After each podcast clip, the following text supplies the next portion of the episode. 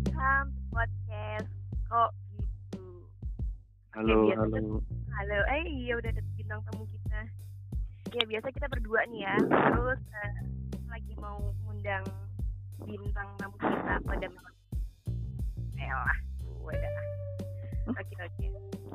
Em, apa ya? Topik yang bakal diangkat ya tentang oke awal-awal gue pengen tanya nih ya eh, ke bintang malam hari ini eh sorry sorry sebelumnya boleh say hello dulu mungkin ya Ya, halo. Lo apa kabar sehat-sehat kan Sehat-sehat, baik. Alhamdulillah. oke eh, kesibukannya apa ini Sibukannya hmm nggak ngapa-ngapain. oh iya udah malam juga sih ya gue salah juga ya kesibukan dia malam ini berpodcast sama kita oke. Eh, apa ya? Oke gue mau nanya nih. Eh, lo pernah nggak sih eh, ngobrol bukan ngobrol ngomong di orang mungkin dengan kedua orang mungkin cewek cowok lah ya atau mungkin lo ngomong di depan banyak orang gitu ya. Lo pernah canggung nggak sih? Lo pernah ngerasa gugup nggak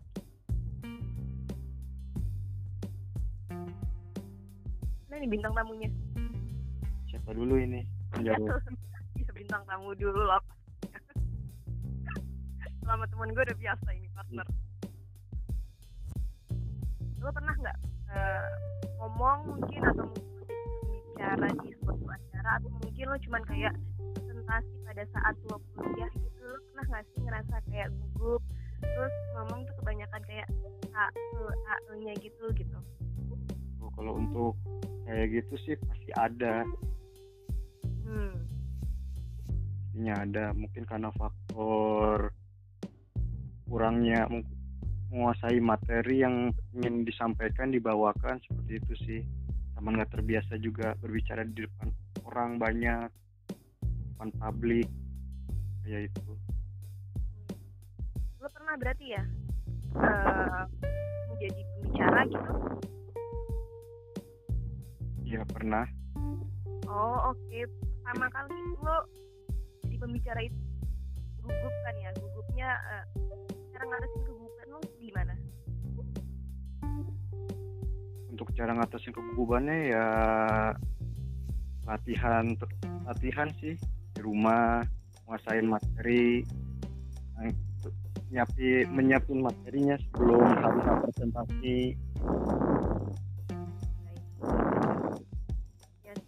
sih benar sih menurut eh, pembicara kita tuh emang harus lo harus siap banget sama materi yang lo akan bawain gitu.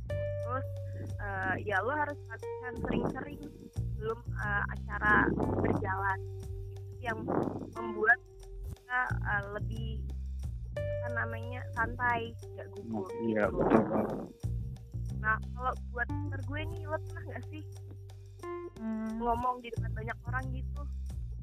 Kalau gue sendiri sih kalau ngomong di depan banyak orang mungkin kalau eh, dalam lingkup pertemanan ya sering tapi kalau misalkan jadi pembicara gitu gue belum pernah Eh, tapi ya setahu gue tuh waktu itu pernah gue ikut pelatihan storytelling gitu sama oh Alex yang Amrazing Hmm, Oh, iya, iya. Iya, Eh, jadi tuh sebenarnya eh, kan ada tuh beberapa faktor yang mungkin ada yang bilang gue kan introvert, jadi gue nggak bisa ngomong di depan orang gitu. Oh gue ekstrovert, gue bisa ngomong di depan banyak orang gitu. Padahal sebenarnya yang ekstrovert pun kalau misalkan ketika dihadapkan oleh banyak orang jadi pembicara juga belum tentu selancar orang introvert gitu. Jadi tuh bukan jadi acuan introvert dan ekstrovert itu sendiri sih buat jadi pembicara pede atau enggak pedenya gitu. iya betul banget. Tapi lo lo kan ya? Iya gue ekstrovert, tapi gue pemalu buat ngomong. Jadi sebenarnya eh, bukan karena introvert lo lo jadi pemalu gitu. Jadi bukan alasan juga kan introvert itu jadi kayak minderan bukan kayak gitu sih. Yang penting ya itu sendiri sih ngebangun percaya dirinya itu mungkin agak Iya. susah ya. intinya pede aja sih setiap topik apa yang ingin kita sampaikan ke orang lain dengan cara dilatih Hmm. Kan ada juga yang bilang ya kalau ngelatih kepercayaan diri tuh lo ngaca di depan cermin terus lo ajak ngomong. Cuman gue beberapa kali coba juga itu kayaknya nggak ngefek di gue gitu. Tapi emang mungkin harus ada paksaan dari dalam diri juga sih buat uh, harus bisa gitu ya, iya lebih tepatnya kayak kemauan sih Mm-mm. coba Oke, keren ya. Niat sih, iya benar-benar niat, niat. Niat itu penting banget. iya Terus eh gimana kalau kalau kalau lo sendiri gimana ada pengalaman gak jadi ngomong di depan banyak orang gitu Oh my god, akhirnya ada pertanyaan juga ya ternyata ya. Iya tuh ya sekalian ceritain pengalaman-pengalaman kan kayaknya banyak nih Oh iya, baiklah. Iya. Kelihatan tua banget kayaknya ya banyak pengalaman. Oke. Eh, gue sih gimana ya? Emang dari lahir bawel sepertinya ya. Jadi banyak ngomong tuh kayaknya udah dari lahir gitu ya. Eh, dan kebetulan pekerjaan gue kayak menunjang gue untuk berbicara gitu. Jadi macam CS lah ya. CS di salah satu universitas. Jadi udah kayak eh, makanan sehari-hari kalau ngomong gitu. Dan kebetulan juga gue dipercaya untuk nge-MC juga di acara-acara kantor gitu lumayan lah kayak eksekutif series gitu kan eksekutif series kan pasti ada kayak bintang tamunya juga nah juga iya iya. Gubernur BI gitu kan ya. Gila loh Hmm. gue MC kan gubernur BI gitu.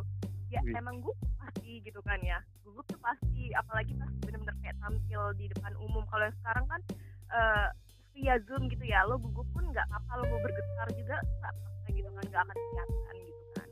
Tapi kalau pas lagi tampil di depan umum aku ya kayak gue pernah ya kayak gemes gitu loh kan pembicara MC itu kan megang eh, sedikit kertas gitu kan ya? Iya megang kendali acara. Mm, iya betul. Iya. Gila, lo kalau misalnya gugup itu kelihatan banget getarnya cuy. Kelihatan pas getar itu kan pasti kelihatan. Gitu itu gue pernah ngerasain posisi itu tapi eh, semakin jam terbang lo semakin sering itu kayaknya udah ya udah udah biasa aja ha-ha, gitu. Jam terbang juga nentuin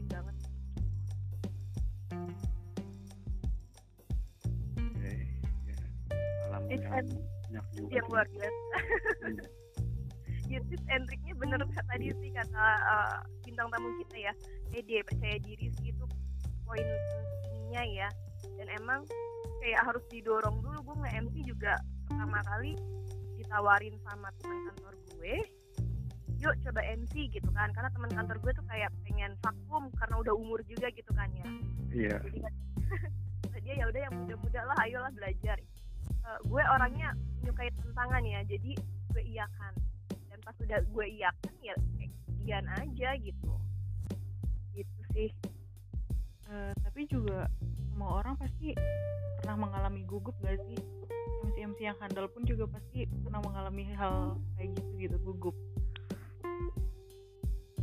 Ya, kalau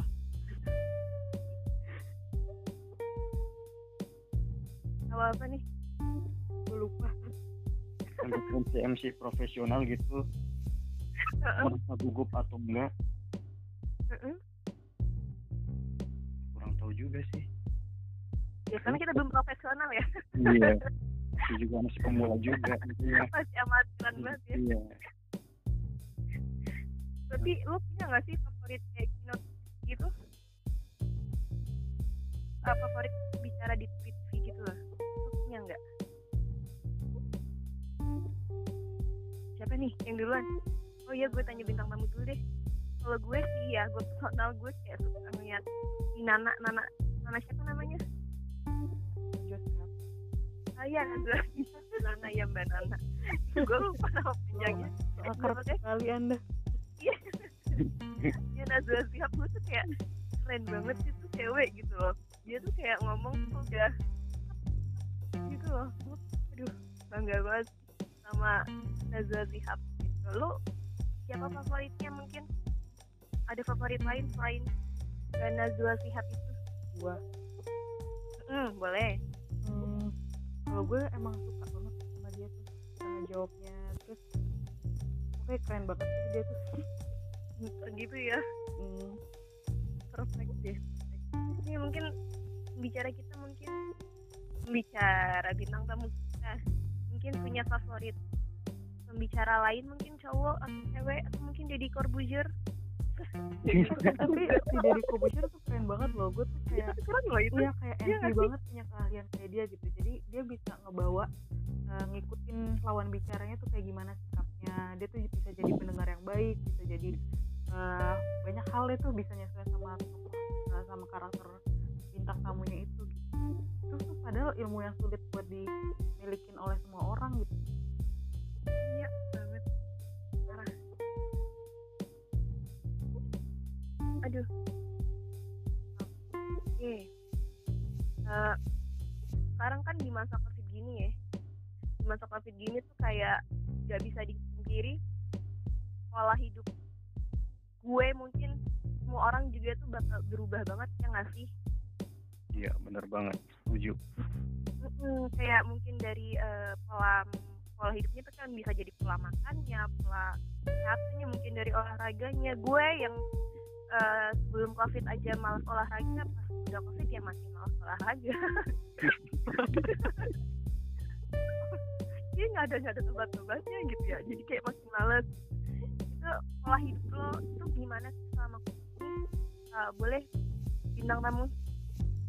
ya untuk menjaga pola hidup selama covid ini paling yang ngelakuin olahraga ringan-ringan aja untuk di rumah menjaga pola makan juga intinya Lu sama sebelum covid nih lu rajin olahraga?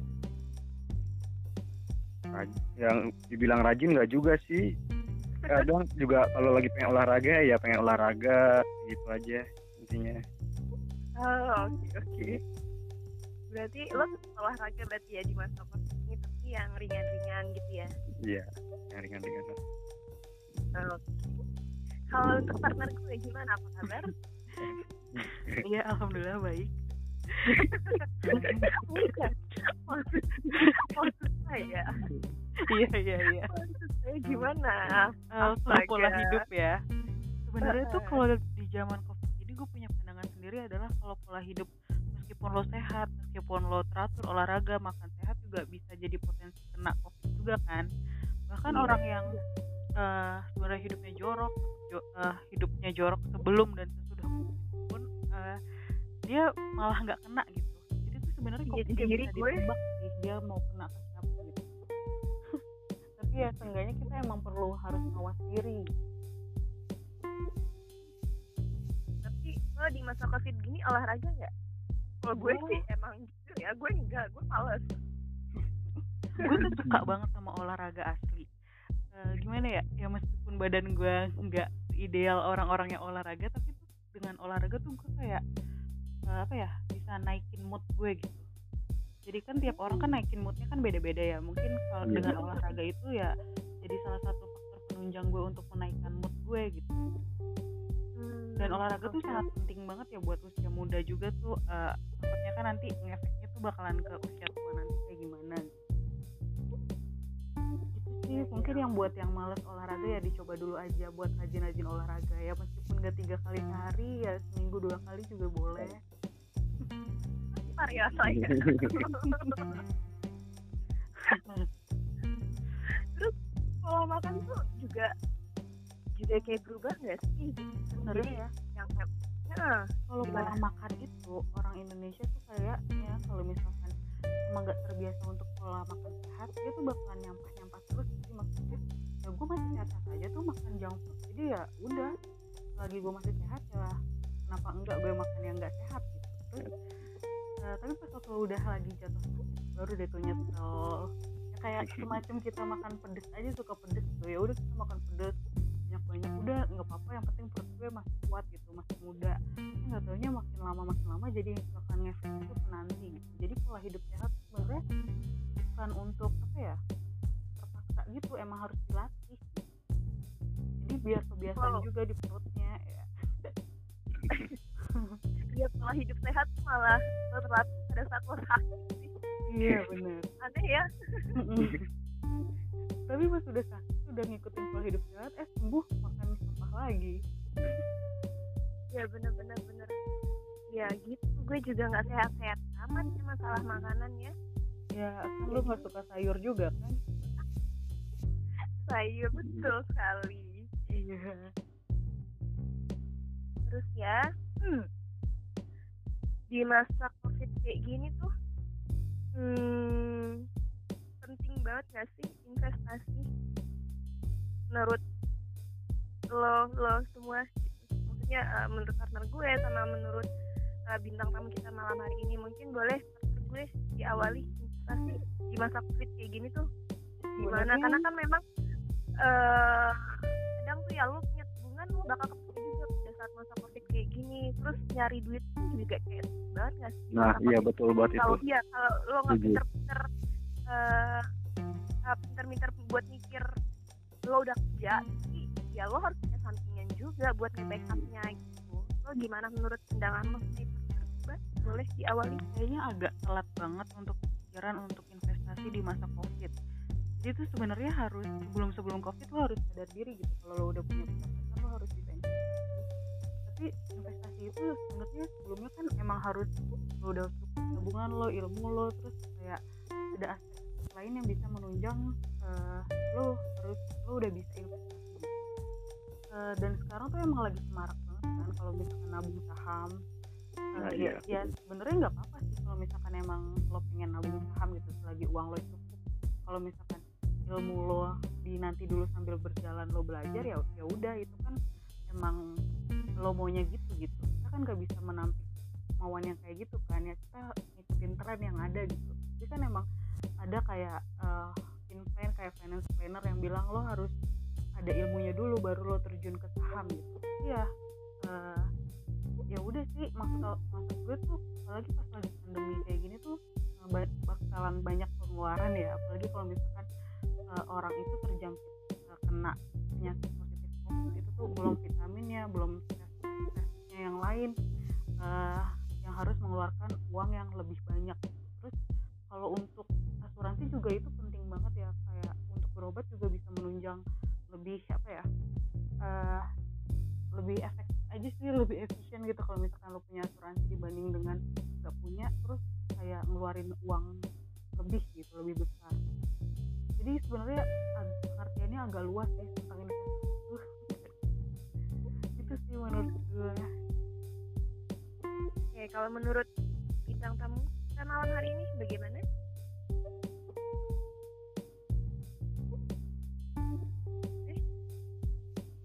halo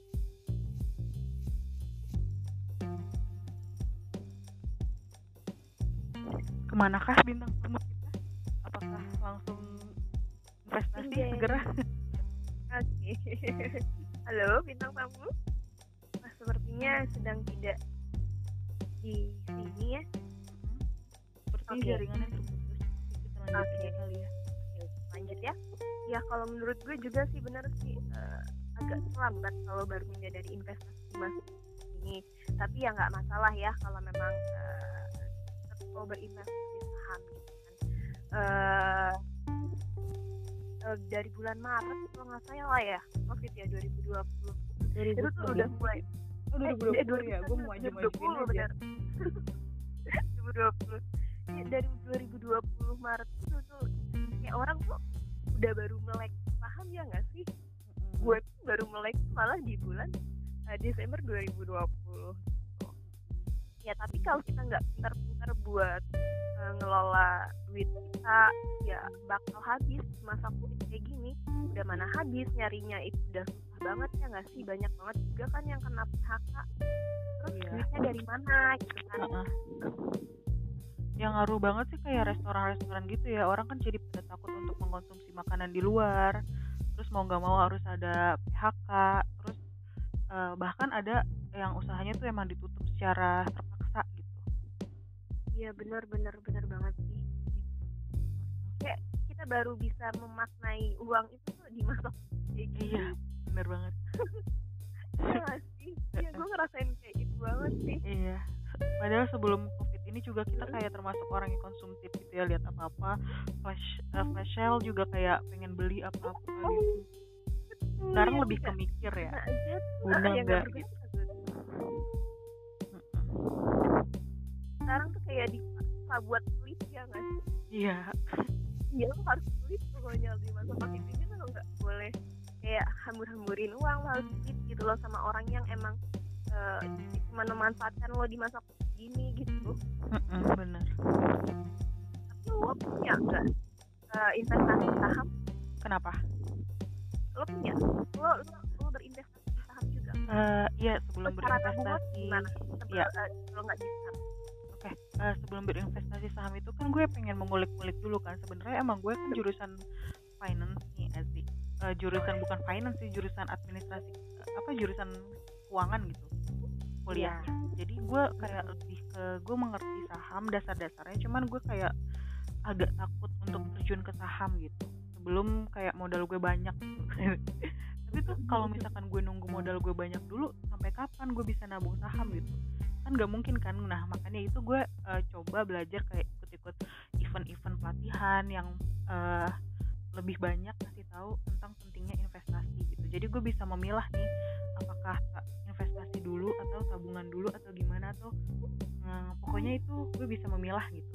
Nah akhirnya ya udah gue memutuskan untuk oh ya udah gue mau coba deh saham jadi nggak cuma sekedar coba-coba berhadiah aja gitu takutnya ya kalau anak-anak zaman sekarang kan kayak ah ya udah ah main ikut-ikutan aja gitu. Tapi ketika eh, harga sahamnya turun dia tuh kayak langsung down banget gitu. Jadi kayak nggak rela gitu. Intinya gue pengen untung untung untung untung terus padahal kan nggak gitu ya pasti tiap harinya kan berubah.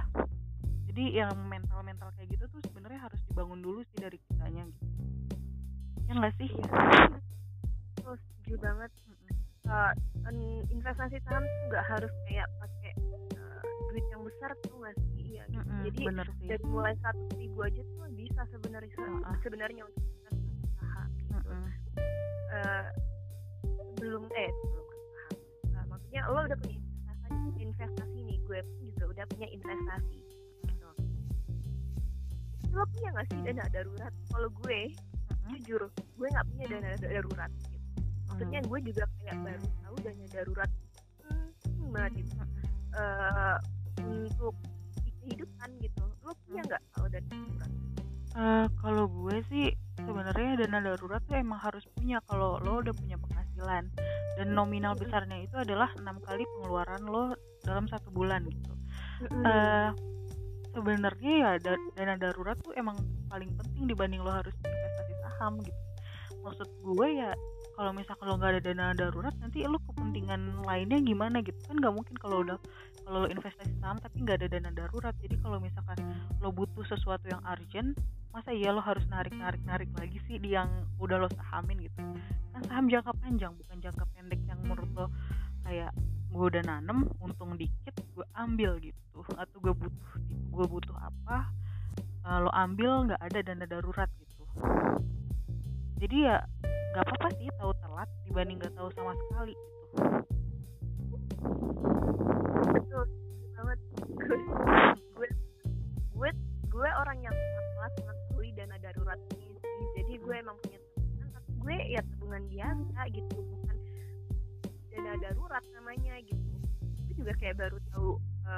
darurat itu enam kali pengeluaran dalam satu bulan itu juga kayak baru banget baru banget tahu dan baru banget sadar oh iya bener ya dana darurat itu penting banget sih sebenarnya sebelum terjun eh, untuk lo punya tabungan lain kayak misalnya investasi saham, investasi emas segala macam. Yang penting tuh emang paling utama malah dana darurat.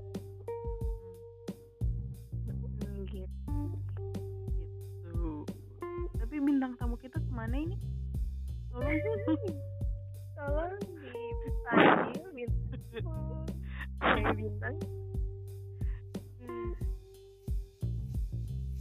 Iya, jaringannya ya. iya mungkin mungkin handphonenya mati kali ya Iya ya. Tapi kita eh, udah sharing-sharing banyak sih sama bintang tamu kita banyak hal yang kita dapetin juga dari bintang tamu kita Hmm, betul, ternyata dia eh, pernah menjadi pembicara ya di suatu acara seminar ya tadi ya. Hmm, jadi lebih banyak kita oh ya setahu gue juga bintang tamu kita tuh introvert loh introvert aja bisa untuk menjadi Oh, pembicara iya Really? Hmm, Wow, gue baru tahu. Gue kira dia ekstrovert karena kan memang ya dia bisa bicara di depan orang ya ya itu pemikiran yang salah sih memang. Iya. Kan ya keren sih introvert bisa berbicara di depan orang sedangkan ekstrovert dia belum tentu bisa ya. Mm-mm, gitu. Orang. keren keren keren. Keren kita kayaknya harus kulik lagi nih cara kita yang malam hari iya boleh. Dalam segala hal. Iya oke. Bang. hmm. plan gue punya planning kan pas ke mungkin satu tahun atau dua tahun ke depan. Planning tuh apa? Iya ada. Kenapa tuh? Ya planningnya apa mungkin kan biar kita aminkan bareng-bareng. Ya ampun harus gue yang jawab. Nanti Iya. gantian lo yang jawab ya. Iya loh iya. Kalau gue untuk planning satu satu dua tahun ke depan ya sebenarnya karena covid kayak gini mau nggak mau jadi impian-impian gue yang pengen gue capai ya harus gue kubur sementara dulu gitu. Jadi kayak Hmm. eh ya udah sih gue harus menerima keadaan sampai ya udah gitu. Eh, tapi gue gue juga punya pun juga harus bisa terwujud gitu. Eh, kalau misalkan disebut satu-satu mungkin agak banyak ya. Intinya iya. sih planning gue ya em, lebih sukses dari tahun-tahun sebelumnya aja sih gitu. Basa-basi banget ya tapi ya semua orang pasti mau kayak gitu kan. Versi terbaik dari yang sebelumnya gitu. Iya itu banget. Orang-orang semua orang pasti mau jadi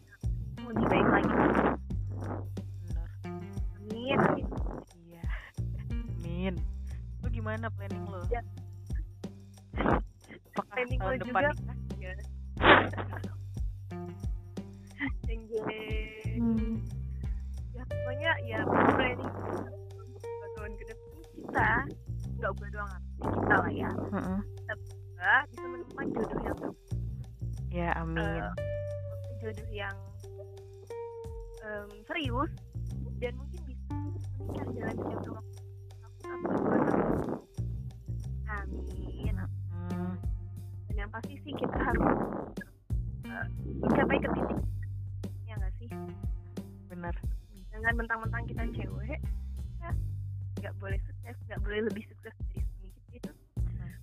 yang yang yang salah sih.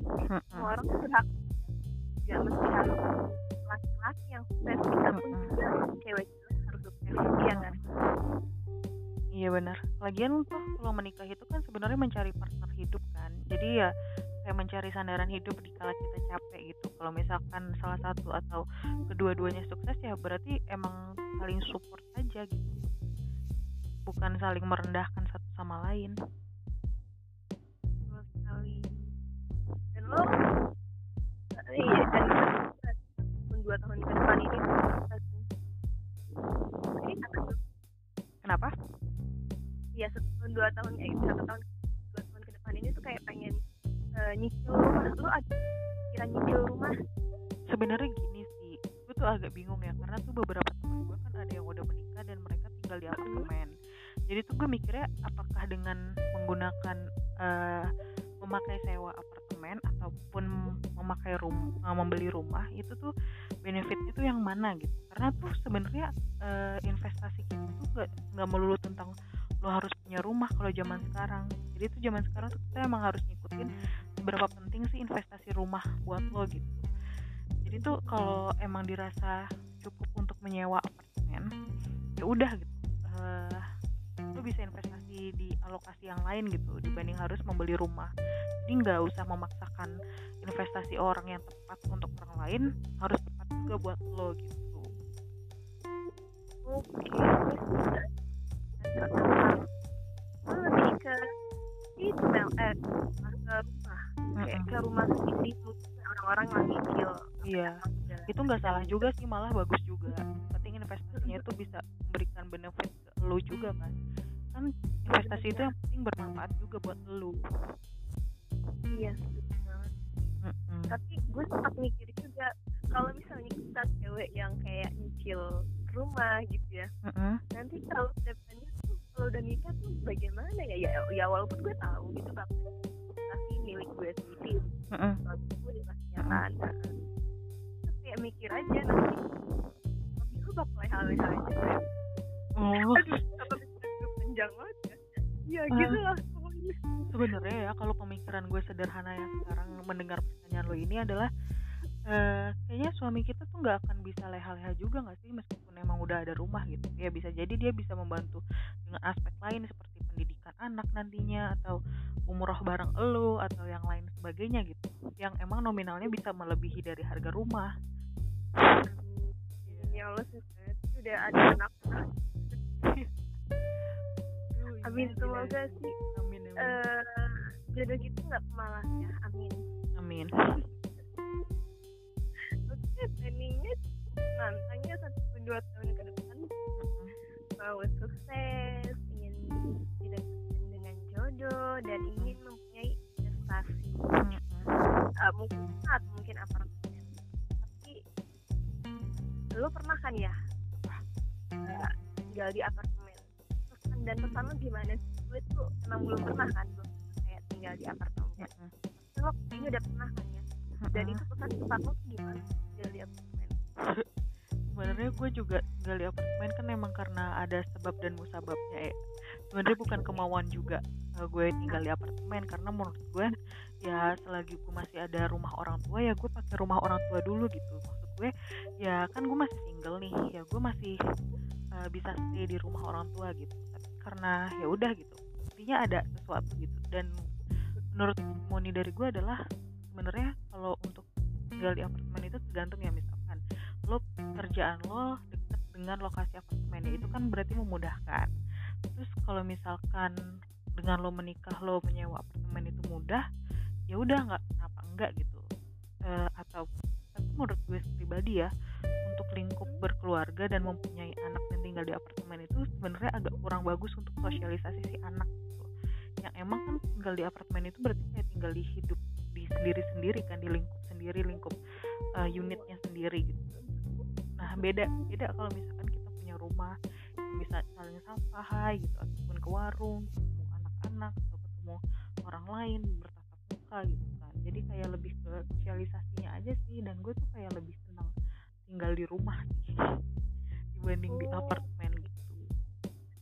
Cuma karena sosialisasinya kurang ya kalau di apartemen Hmm. itu Mm-mm, bener.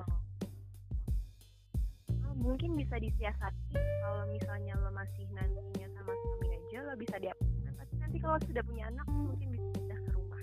Iya benar bisa juga iya iya Terus, terus, terus.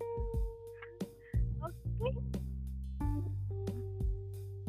lagi mungkin sudah atau ada udah kali ya. Lainnya? Oh. iya udah hampir setengah jam udah setengah jam udah ngalor ngidul banget. Iya dari apa aja ya? Dari dari apa tadi mulai dari dari storytelling, storytelling. ya, cara dari terus pola hidup sampai planning loh. Iya seru aja sih kalau ngomongin planning ya.